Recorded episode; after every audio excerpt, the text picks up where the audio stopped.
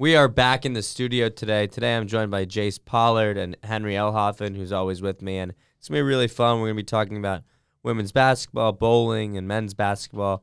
And we're going to start with men's basketball. On Saturday, the Commodores won their first SEC game of the season. They beat Missouri. And I was saying in my column, I really don't think they have a chance of winning an SEC game all season. So it was impressive to get a win. But I do think, right, it was a win against a really, really, really bad team, and I don't think the Commodores win a game the rest of the way. What do what do you all think, Jason Henry? How, do you think the Commodores have any shot of winning an SEC game down the stretch? Well, we are no longer last in the SEC. Missouri has taken that spot from us now. We are now 13th in the SEC, and as you said, it was not a fantastic win. Missouri is equally bad as Vanderbilt. Um, but you know, it did it did show some signs of improvement, I suppose. Um, you know, Jason Rivera Torres, a star for Vanderbilt this year, didn't play really at all the entire games because of you know flu-like symptoms apparently, and uh, the Commodores were able to get production out of Tyrin Lawrence, Ezra Manjon, and uh, get out you know eke out a, a, a victory over Missouri, which wasn't bad. Yeah, I think I have a reputation as a serial doubter of the Stackhouse regime in Vanderbilt men's basketball, but I actually don't think this is the last win. I mean, Okay, I think so. How many games do we have remaining? let's check. 10 games. There are 10 remaining games, That's not including SEC tournament. not either. including SEC tournament, but looking at them, it's Kentucky, loss. South Carolina, loss. A&M, not great this year, but probably lost. Tennessee, loss. Georgia at home. Georgia's not amazing. significantly Winnable. better record, but winnable. You get Florida on the road, probably not winning that. But then you go at Arkansas, who's 500 right now. I like that played- game. Yeah, who's I played terribly. We beat them there two years ago uh, in Bud Walton. And they have been beaten by a record amount by Auburn this year. About what was like a 30 point game that they lost there. Uh, and then after that, we get LSU at home, at Kentucky, and then Florida at home. So I think the Arkansas and LSU games in particular are winnable. And Stackhouse teams do tend to get better over the second half of the season, uh, as evidenced by last season in particular. So I don't think this will be the only win at this point, but I doubt the number is any higher than three. And obviously, in year five of a tenure at a power conference school, that is not acceptable. So and, and no NCAA tournament appearances. I think the Vanderbilt community has seen enough from Stackhouse. The only people that I think want to see more of Jerry Stackhouse is Candice Lee and Co. Because, and this is the case if he ends up staying at Vanderbilt. And it seems like there has been no inkling that he will be fired after Vanderbilt. I mean, after the season. Just the ba- the way he's been talking at pressers and saying like we're really here for the future and all that. And I just wonder, is there any way that Stackhouse stays? Yeah, it was interesting. I Candice Lee was actually in the student section before the Missouri game on Saturday, and she was talking to a bunch of the students. And, and uh, I think one student asked her like, "Oh, like, do you think Stack is going to get fired after this, after uh, after this season?" Bold question, I know. And uh, I think her exact answer was, "I'll only fire a coach if I don't like what he's building." So That's that means no. I disagree. What else? What else is she supposed to say? Like, what else is Stack supposed to say in Yeah. pressers except what he's saying? What else? Like, Candice is not going to come out and tell us that she's going to fire somebody. You're not going to have a lame duck coach. That's so true. if you're not going to fire him till the end of the season, then you're going to show support up until the point when you fire him. I think it's just pretty standard, specifically for like college sports. Like, I know Yeah. professional, it's a little bit different, but I thought it was a very I thought it was a very like get out of the question sort of answer. It wasn't like at all telling, but I mean it, it does perhaps show that, you know, Stackhouse could be here for another year. We'll, we'll see. Yeah, and a lot of people have been saying that, oh, why don't you fire Jerry Stackhouse now? With college basketball, there's no point of firing a coach midseason, in my opinion, unless it's like a Chris Beard when there's a where there's a case going on, like with Texas last year. With this case, the Commodores, all their assistants, it's still Jerry Stackhouse's offense. It's for me, it's, it's the offense and the lack of plays that, that really are bothering me. In addition to you know his mo, I don't think hi the reason people want him to leave is his mo. I think it's the product on the court, obviously. Well, to me, it's a question of the difference is going to be every year now, everybody can hit the transfer portal. Anybody can transfer out at this point. Anybody can transfer in. Like there's NCAA regulations, but they're not really getting enforced at this point. So if you think you're going to lose everybody if you fire them, then it doesn't matter when you fire them. But if you think you have a chance at keeping specifically Rivera Torres, then I want him fired now as opposed to in a few months so we have more time to pitch Rivera Torres on staying here as opposed to going elsewhere, which he's very liable to do. So if we think we have any shot of keeping people after Stackhouse gets you know X if he gets X out of the job, then I would prefer that we do it sooner rather than later. So at least we have more so like a strategy and we're not scrambling at the last second to try to keep the couple of people that we still want and to try to get new people in before that next coach comes in. And I mean, at a minimum, if they're thinking about doing it, they probably have a couple candidates circled as well. So I imagine they have some idea of the direction to go. But still, I, I would rather see it now just so we can manage the transfer portal exodus right now as opposed to in a few months. Yeah, this offseason is going to be killer for for you know whoever's in charge of this team. I think so many players are going to leave and it's going to be really tough to to keep players like Jason Rivera Torres. A lot of these freshmen, you think they get more minutes, yeah, you know, other Power Five schools. Um, so you know, if Stack does get fired, whoever takes his place will have to hit the portal hard, uh, recruit kids out of high school that, that are that are top talents that want to come to Vanderbilt. I also look at a, a, guy like Isaiah West. That's not a guarantee he stays at Vanderbilt. I mean, the Commodores do have a lot of NIL money, I think, compared to the previous years, but I'm assuming it's nothing like their SEC counterparts. So they really need to to pitch a lot of money into JRT's basket for him to stay. Yeah, you got to give, you know, JRT the same NIL that Tyrin Lawrence has this year, and you just hope he returns with it with a sophomore jump and he, he becomes that star playmaker on Vanderbilt's roster. The Commodores now will be playing the Kentucky Wildcats on Tuesday night. This is a game that is just built for disaster. No one thinks the Commodores are going to win. They're actually underdogs by less than 10 points, which I thought was a surprise. And I think if Las Vegas is making a bad line, but I guess they see the Commodores at home as not being blown out. Do you guys think the Commodores have any chance at winning this game?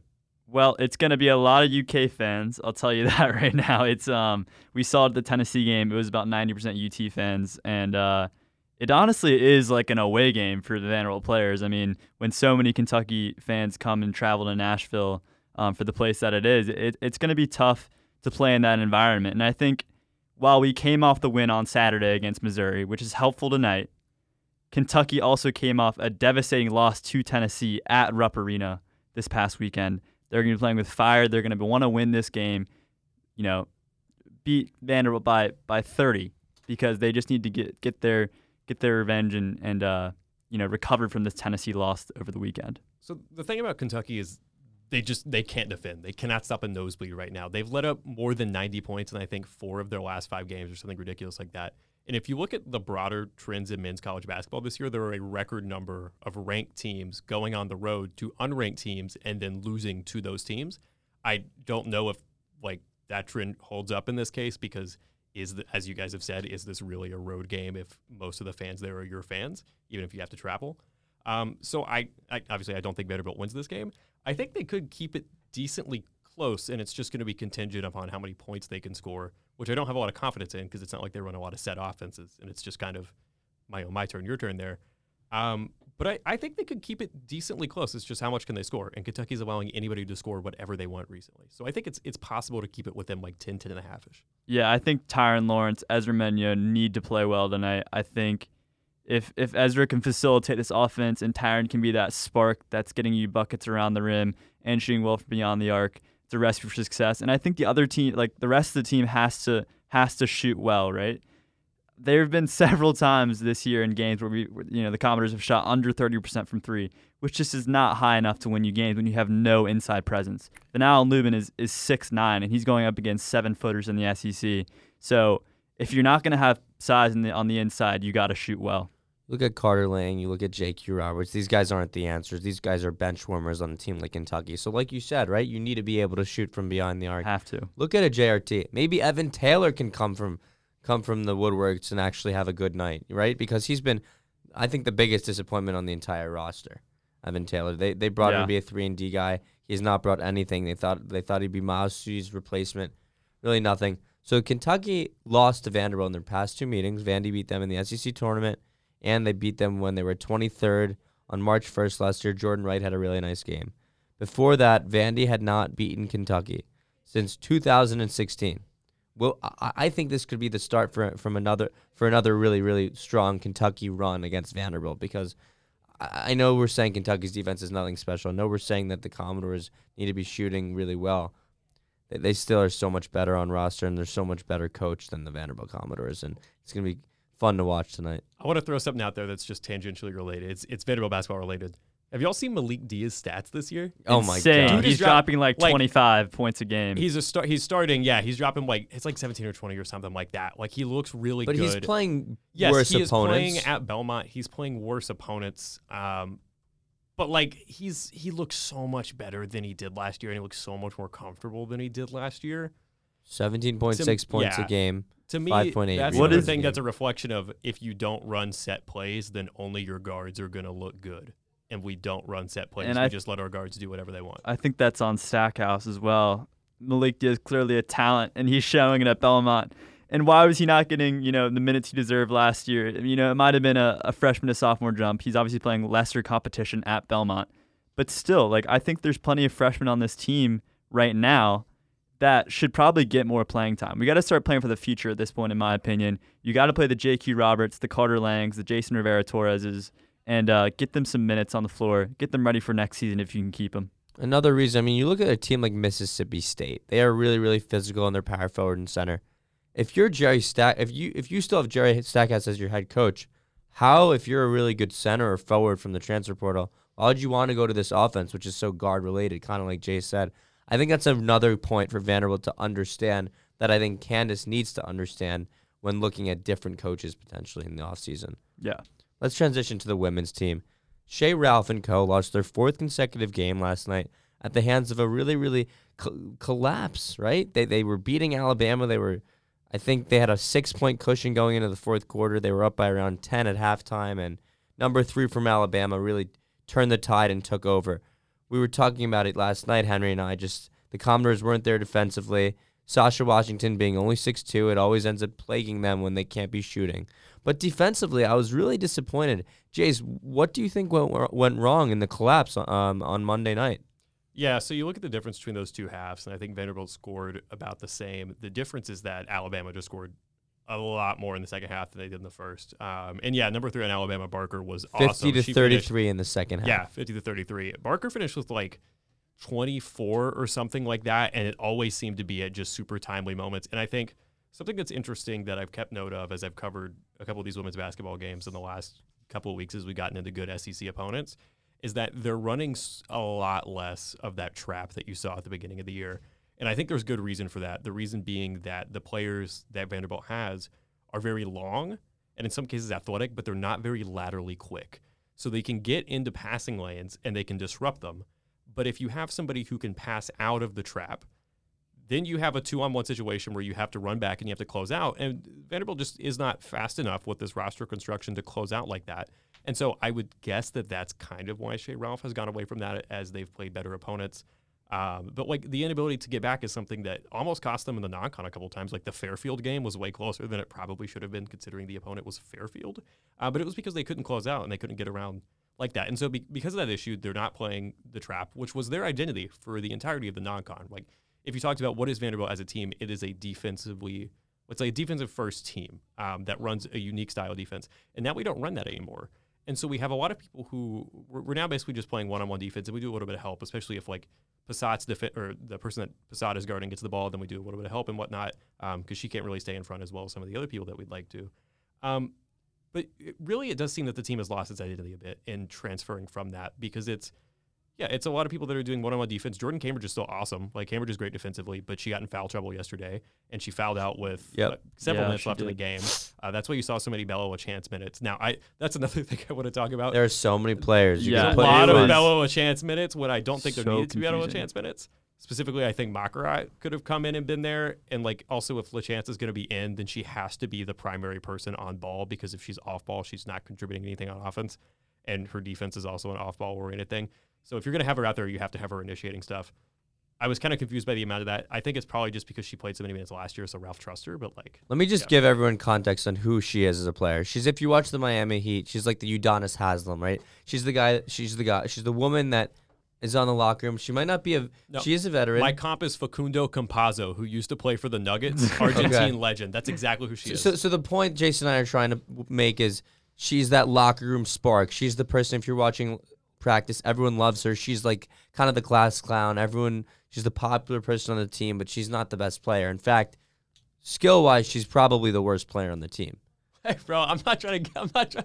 I'm We're not trying to dox worst. her about this. May- maybe I'm she's not not trying to get on her Okay, case about this. okay. She is. I'm writing the way to the way to about her. Categorize her is she is the first one off the bench. I think that is the fair way to categorize her. Yeah, she's the first one off the bench, and like if you watch anyone coming out on timeouts or anything like that, she's always clapping the team. She's a morale booster, but she shouldn't be in the game late in the game when you're trying to come back from a three five point deficit because she can't take over a game like a Makarov could from behind the arc. Yeah, Yeah, especially and with the I- six point. Yeah. Yeah, I agree. Like Bella Chance shouldn't be getting considerable minutes in a fourth quarter game in which you are playing it r- unbelievably close.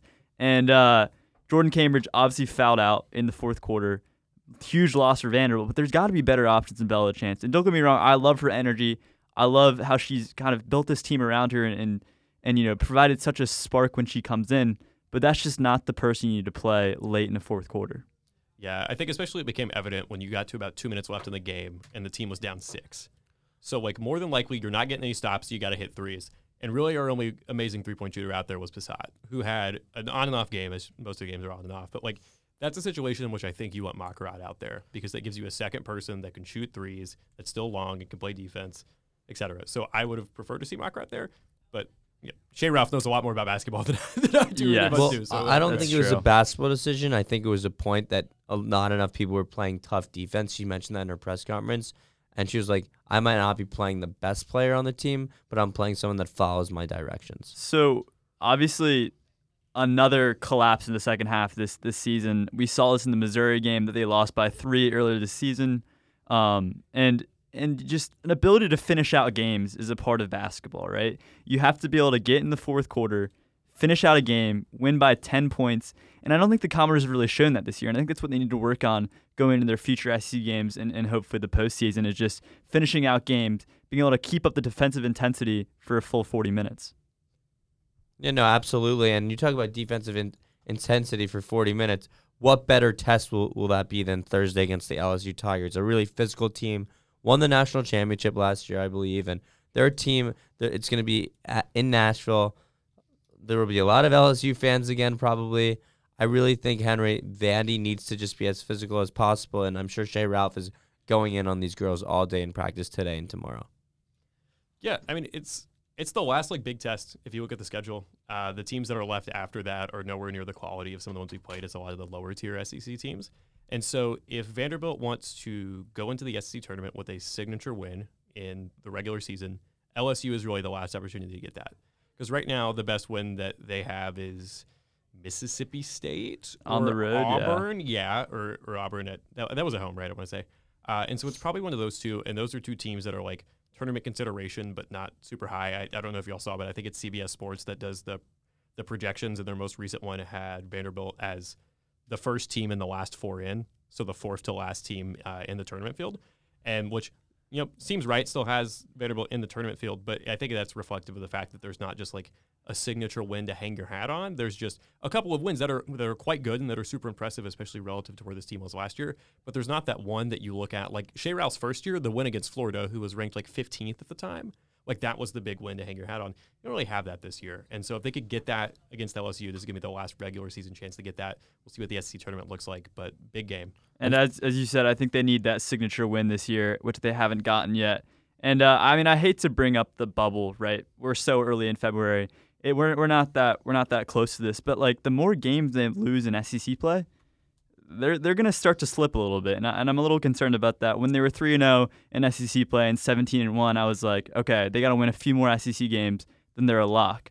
But now I'm going and getting you know in- increasingly concerned that they don't have the, the strength of schedule and the uh, and the wins to really get into the NCAA tournament at this point. Absolutely. And, and to add to that, I think right now they're first four in right now. Yeah, Actually, both Alabama and Vanderbilt were first four in Mhm. last night. So, so they're right on the cusp, cusp, cusp, cusp.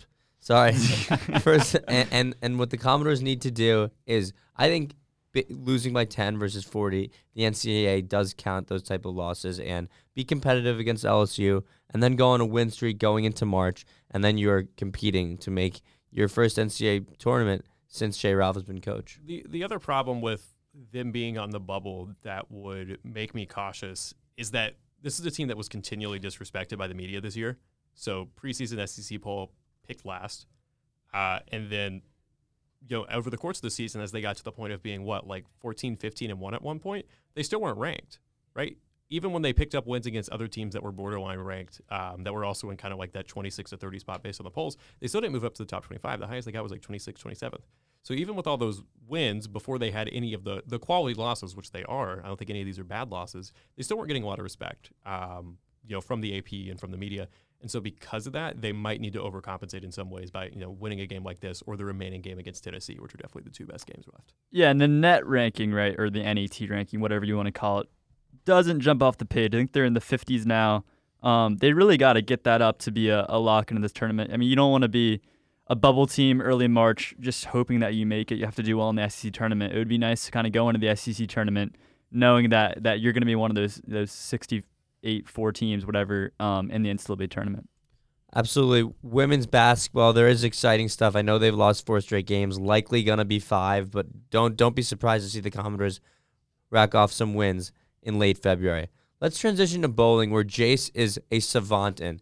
But they've really been struggling, Jayce, right? They lose they become eighth place in the Prairie View Invitational, eighth place at the Northeast Classic. And you look at this team last year and they might have not started off really, really strong, but boy, did they show their their their footing by the time last year, this time last year, right? And they dominated in Las Vegas. Just Jayce, you've told us about that experience, but now what is this team doing differently now than it did last year, where they're just in such a slump? Yeah, I think that's a char- that's a fair characterization. Last year's team was a team that definitely looked better at this point in the season than it did to begin the season and in the three or four fall tournaments that they play every year. And obviously, this is a team that looked really strong in the fall. That started the season ranked number one. Uh, that transitioned to rank number two by the time we got to the sp- the spring slated tournament, so three or four tournaments in. Um, but it's definitely faltered. So they had three tournaments right after you know we all came back from break, um, back to back to back. And right before the first of those tournaments, there were also players who competed in the Junior Team USA trials.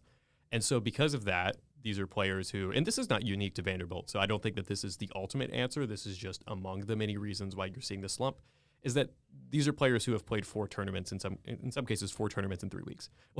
That's incredibly hard to do uh, at a bowling competition. You're if like you're consistently playing, you're playing a lot because you have you know five games Friday, five games Saturday, and then another usually like three games on Sunday. Can, can you just matches. explain? Can you explain to the listeners what it means? Like, do you get sore? Why is playing so many games so hard for the mental? Like, you know, in basketball, you might be sore, your legs might be sore, but in bowling, what is it that makes it where you need like a fresh set of I mean, eyes or something? Yeah, or- like le- leg or arm or anything. I mean, like baseball, you can't have a pitcher out there for too long. Yeah. And, like the Mhm. motion's not Yeah. analogous. Like the motion, I think in bowling has more to do with like legs and whatnot. But like that's still strain that you're putting on your body. And if you're doing that for like four consecutive weekends, especially after you've had like a month off, because that's the other thing about the bowling schedule is that you have like three tournaments in the fall, then you have like a full break before you get to this point. So if you're going from like a full month, month and a half off of just bowling and practice to having to do now practice and this, that is considerable, I guess, you know, fatigue that's starting to set in. And also like these are Vanderbilt students who have to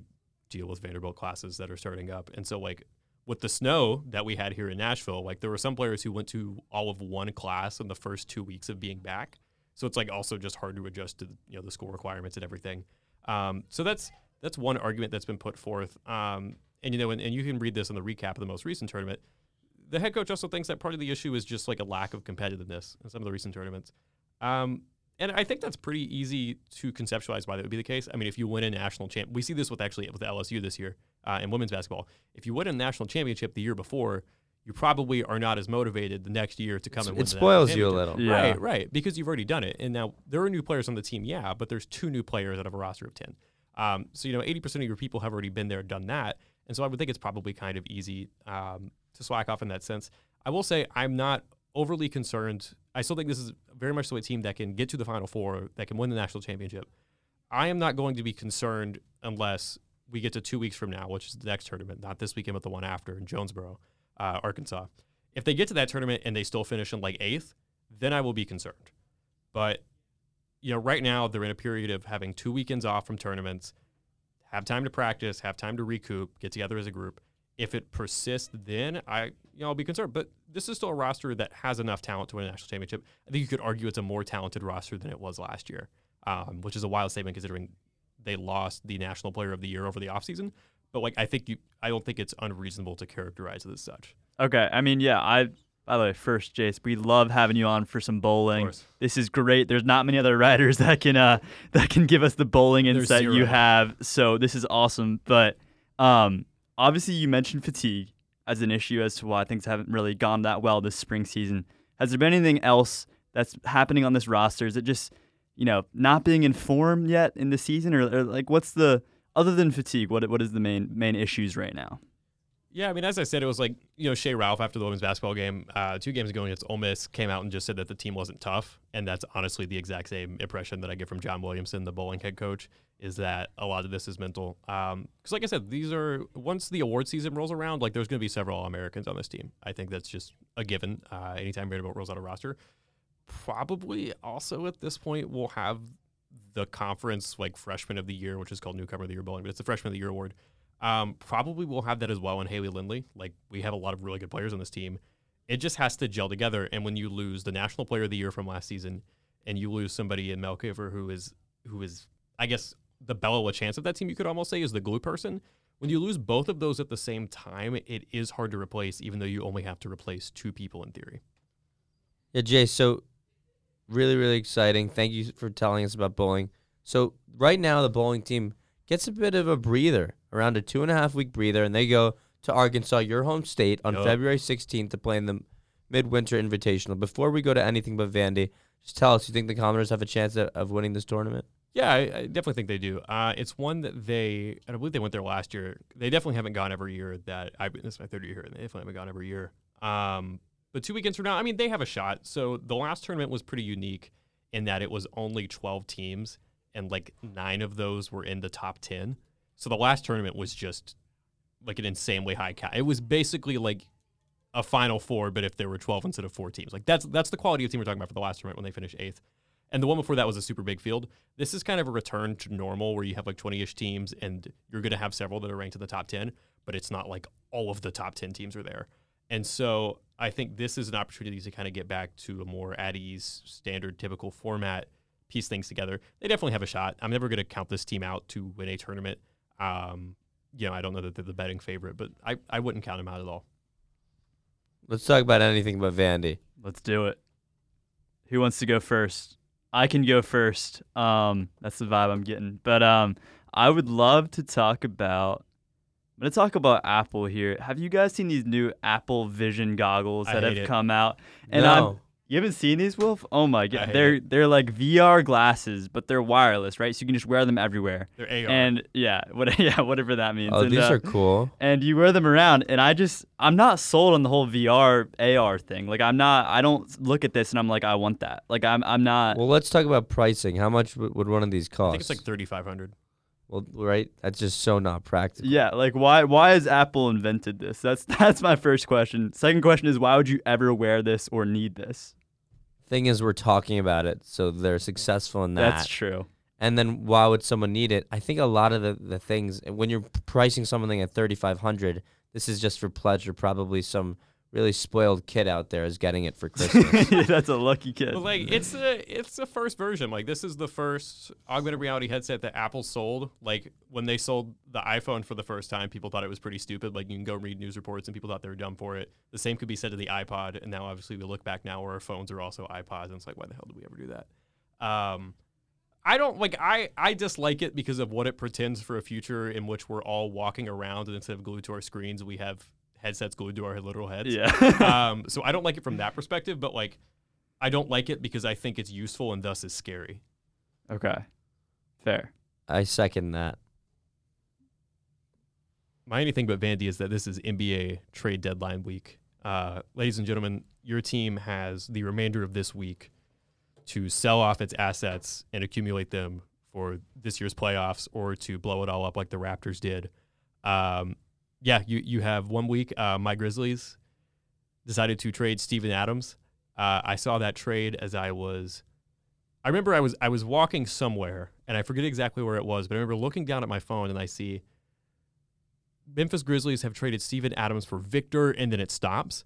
And there was this half a second where my heart thought it was Victor Wembanyama. yeah i saw your tweet on that And I was like, And then it's Victor Oladipo who will never step foot in Memphis because he's hurt for the remainder of the year as his and he'll be bought out, right? Yeah, he's not. He's going to be. I don't even know if he's bought it because he's just not going to play. Like he's he's fully hurt Well, for the remainder of the year. contract over? I think it's into this year, so it doesn't really even matter anyway. He's not going to play. The Grizzlies aren't He's trying. 31 years old, Yeah. Oladipo, too. Look, I don't understand why the Grizzlies do this. I, I, I don't get why the Grizzlies do this now when Steven Adams is at his lowest trade value and when we have nothing to play for this season. We accumulate assets to get flexible and get towards another move. We're going to still have to get another center because Brandon Clarke is not a full time starting five, and Jaren Jackson is clearly not a full time starting five. I just I don't get it for so many reasons, except the reason that I have been told and that makes a, a terrible amount of sense is that it puts them lower below the luxury tax threshold, which from the perspective of an owner is really good. So uh, screw ownership. The thing is, you have Ja Morant. It's not like you're you should be tanking. You should be building for No, but he's hurt the rest of the year. Also, No, I got I got my for- jaws for on next today. season. That's awesome. like these? I love These are that. the jaw day ones. Shout Jayce out. has some really Whoa. cool, elegant socks. I don't know what shapes are Those on are them, though. fish. Yeah, what Uh, are This was my like third to last girlfriend's favorite socks I, I owned. Uh, they're Okay. fish. You got Well, the lion. hopefully the she's listening. tang, That'd be good yeah, for views. exactly. uh, the clownfish. Uh, That's kind of how I am, clownfish. But uh, Jayce- Wait, yeah, so- Wilf, what's your uh, what's your thing with Vandy? Oh yeah, my anything but Vandy. My anything but Vandy is okay. My anything but Vandy is just gonna. I'm just talking about the Super Bowl. I think it's crazy that people are betting on the 49ers. Patrick Mahomes has been um, underdogged all playoffs, and it's still Patrick Mahomes. And I'd rather bet bet on him over a, a Brock Purdy, Purdy, rookie rookie contract quarterback. I know he has a better defense. I know he has better weapons, but it's still Mahomes and Andy Reid versus Shanahan, and that, that's where I see them kind of propelling themselves for Mahomes to get his third Super Bowl. I'm not gonna lie. I'm gonna be cheering for the 49ers this weekend. I've That's just, fair. That's fair. I, I've heard too much about the Chiefs coming off the Super Bowl last year too, and them winning it. I'm just kind of like over them. Um, my Panthers had an awful season, so I haven't been very invested. But we won't talk about that. Um, but Hey, who do you want them to draft? Oh wait, oh wait, we That's lost. crazy. We lost that pick. Oh wait. Oh wait. Um, so I'm gonna I'm gonna root for the 49ers. I've seen too much Taylor Swift on, on TV, so It actually doesn't bother me. I think people aren't understanding that Taylor Swift brings a new segmentation of NFL fans that would never be yes, there. that's right? true. And also, it's just it's a good way for NFL to be immersed in culture. Like you look at the NBA, it's so immersed within hip hop culture. People always looked at football as like, oh, they're wearing helmets, and the players aren't really like. There's no sense of identity with these players. It's an ownership league, and really feels like the NFL is becoming more a players' league after seeing like how important Travis Kelce and, and Taylor Swift's dynamic is. So I, I kind of have a different take than the average person. I, I actually agree with your take. I, it does. It brings a new segment of people who, who otherwise would not watch the NFL to watch the NFL. And I don't think sports is something that we should just like restrict to certain segments of the population. So I do like that it's doing that, but I also think it's really fun to complain about. Yeah, that's and fair. so I'm going to keep complaining about it. So fair. I wish this complaining wasn't about like Super Bowl. when when it's a I root for the touchdown and looking at Taylor Swift. That's No, annoying. I, I just I like the uh, the three year Letterman tweets about all this stuff. I think those are just excellent content. What's that? You haven't? I'll, I'll show you after. Okay. Um. So My my all time favorite Jayce line was like when you were on the podcast last semester. You said you're you're a top 100 hater, and I was like, Yeah. that's an all time line from Jayce. Um, yeah, I just yeah, I thought that was really funny, and uh, and I feel like you're hating on the Taylor Swift chain now, so it's like yeah, that kind of aligns with your your vibe. I feel Uh, like maybe I've mellowed out. Maybe I'm getting in my old age, and I'm just like, maybe I just don't care anymore. let, us do let's do hot takes. Talk about Vandy Yeah. hot takes really really it. quickly. For everyone still listening, we thank you. We will be out of here shortly, but we are on tangents. We're talking about Vandy hot takes. Vanderbilt basketball, Vanderbilt men's basketball will not win another SEC game. I am so confident against of it, and I am the biggest supporter of getting a new coach at the end of the year. If you haven't seen from, you know, my tweets and stuff like that. Okay, so I'm gonna bring some sophomore optimism into the podcast studio Good, today. good. We need optimism. Exactly. I'm going to say we upset Kentucky tonight. After the Missouri win on Saturday, I'm feeling actually better than I did a week ago. I was like, Wow. okay, this team has won a game. This is definitely going to come back to bite me. But I'm going to say the Dores upset the Wildcats tonight in Memorial Gym. I I'm gonna give an even hotter take. Women's basketball will not lose again for the rest of the regular season. Oh my goodness. Here's the basis of my take. Four straight losses. Shea Ralph is pissed. I think her players are pissed. Some of her players are also getting better. There's changes that can be made to the starting lineup. I would not be surprised to see Khamil Pierre in the starting lineup at some point in the near future. Multiple time freshman of the week in the SEC, has played really well, gives them size that can counterbalance. Because as you noted earlier, like 20 minutes ago before we started all these tangents, Sacha Washington is just not tall enough in a lot of these SEC matchups. You put Pierre in there, which is what they usually start doing around like midway point of the second quarter, and it works a lot better. Um, Because it adds two players above six feet. yeah, exactly. Well, Pas- well, Pissott is above six feet, six, and they've had and her half. play. They've had her play a little bit more inside recently, but that's not her game, right? Like she is, she is a wing. Maybe we see Khamil Pierre in the starting lineup. Maybe we see more Makarat minutes. I think Shea Ralph will look at the tape and reflect on the Bella LaChance fiasco that has occurred. And I look at it, I would favor us in every single game except LSU and Tennessee. Tennessee will now be at home. If they beat LSU and carry the momentum into Tennessee, you telling me Justine Pissott is going to lose to her former team at home? Not happening. so if they beat LSU, they're winning out. Tournament here they come. wow, that's bold. There are some tough games left on their schedule. I'm around Dog, some two. bold takers. I'm really, really impressed with our bold takes. Hopefully, your two hot takes end up being true, and hopefully, I'm the wrong one, giving Yeah. you all We want Will Wade. exactly. I want Will Wade. We've discussed this on the pod before. We don't think Will, or I don't think Will Wade's the man. for Vanderbilt the needs job, to start cheating in we'll sports see. if it wants to win. Jayce, thank you so take. much for joining today, and uh, thank you all for listening.